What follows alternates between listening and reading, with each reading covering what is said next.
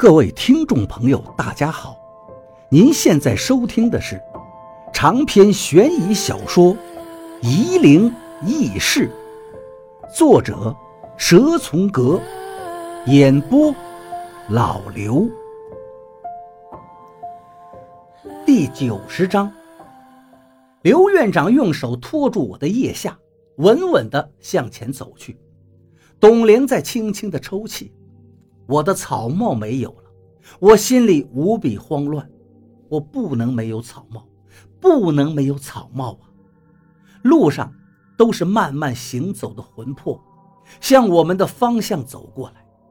有的鬼魂在地上爬，有的在倒退着走，有的身体在古怪的扭曲着，还有很多叠在一起，叠了很高。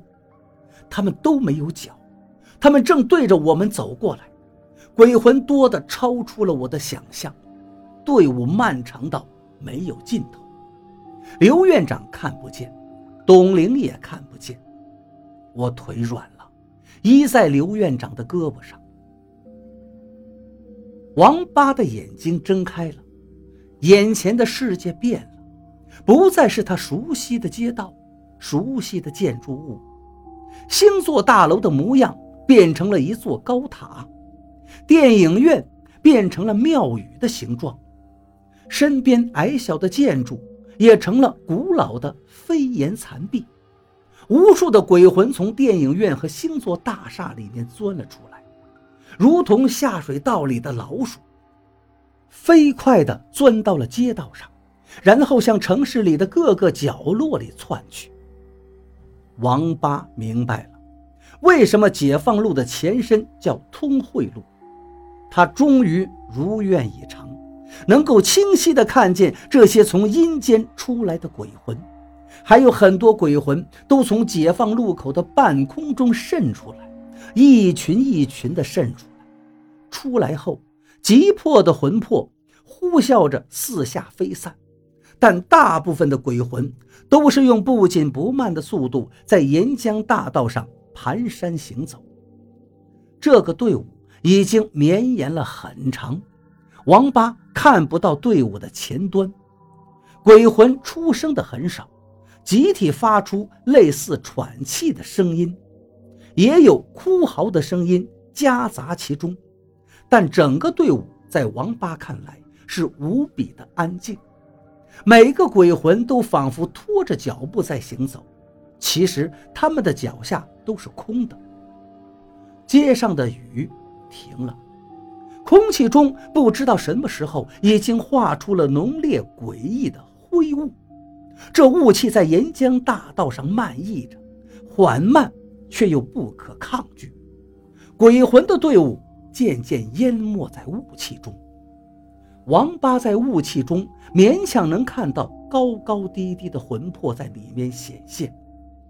雾气更大了，把所有进入里面的魂魄全都掩盖住了。赵一二拿着一个五种颜色的三角旗，站到高处，不停地挥舞着。旗帜所向，某些鬼魂们都顺着方向分流散开。赵先生，赵先生，王八喊道。赵一二并不理会他。赵一二现在面色紧张，从来没有见过的紧张。从他的表情里，再也看不出一丝的玩世不恭的神色。师傅，王八大声喊道。可是赵一二还不理会他。王八明白了，赵一二现在根本就听不到。可能有一些鬼魂听到了王八的声音，停下了步伐。扭头看向王八，脱离了队伍，向王八走来。王八吓住，嘴里喊着“滚滚”。可那几个鬼魂边走边在狞笑。赵一二现在全神贯注，立在阴关和阳世交接的地方，两边的声音都传不进他耳中。王八手中的冥铃在嗡嗡地响着，那几个魂魄。慌慌的又回到了队伍中，淹没进去，找不到踪影。王八突然想起了赵一二的交代，他知道自己该干什么了。他要在这满是鬼魂的街道走十几里路，走到宝塔河的天然塔。平时坐车只需要半个小时，走路需要两个小时。